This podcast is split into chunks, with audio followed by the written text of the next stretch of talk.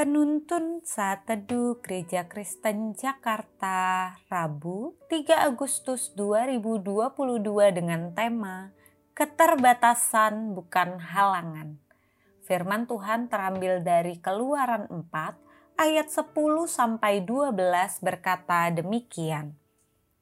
Lalu kata Musa kepada Tuhan, "Ah Tuhan, aku ini tidak pandai bicara."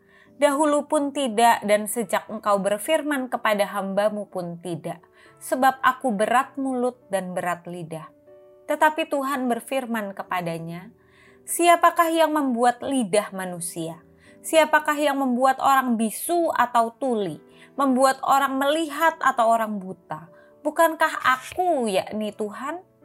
Oleh sebab itu pergilah, aku akan menyertai lidahmu dan mengajar engkau apa yang harus kau katakan.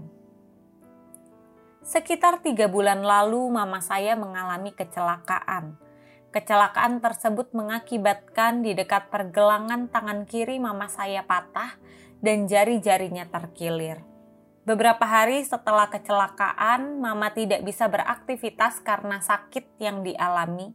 Namun setelah beberapa kali diurut, kondisi mama mulai membaik sedikit demi sedikit ia mulai bisa kembali beraktivitas dalam keterbatasan yang dialaminya tidak menghalanginya untuk melakukan tugasnya sebagai seorang ibu rumah tangga. Dalam nats renungan hari ini, kita dapat melihat kisah tentang Tuhan mengutus Musa.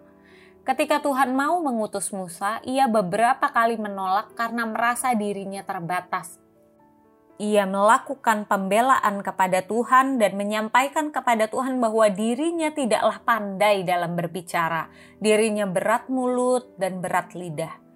Merespon kepada Musa yang merasa dirinya terbatas, Tuhan menyampaikan kepadanya bahwa Tuhan akan menyertai lidahnya dan mengajarkan kepadanya apa yang harus dikatakan sebagai utusannya. Musa tidak dibiarkan sendiri sebagai utusannya karena ada Tuhan yang menyertai di dalam dia berkata-kata dan bertindak. Saudara yang terkasih di dalam Tuhan Yesus Kristus ketika Tuhan memanggil umatnya untuk melayani, ada orang yang menerimanya, tetapi ada juga yang menolaknya dengan merasa dirinya memiliki keterbatasan. Berdasarkan kisah Musa, kita dapat melihat bahwa keterbatasan seharusnya bukan menjadi halangan untuk kita menjadi pelayan Tuhan.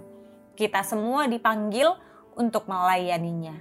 Jika selama ini kita menolak untuk melayani karena merasa diri terbatas, marilah saat ini jangan lagi menolak dan menjadikan keterbatasan kita sebagai alasan.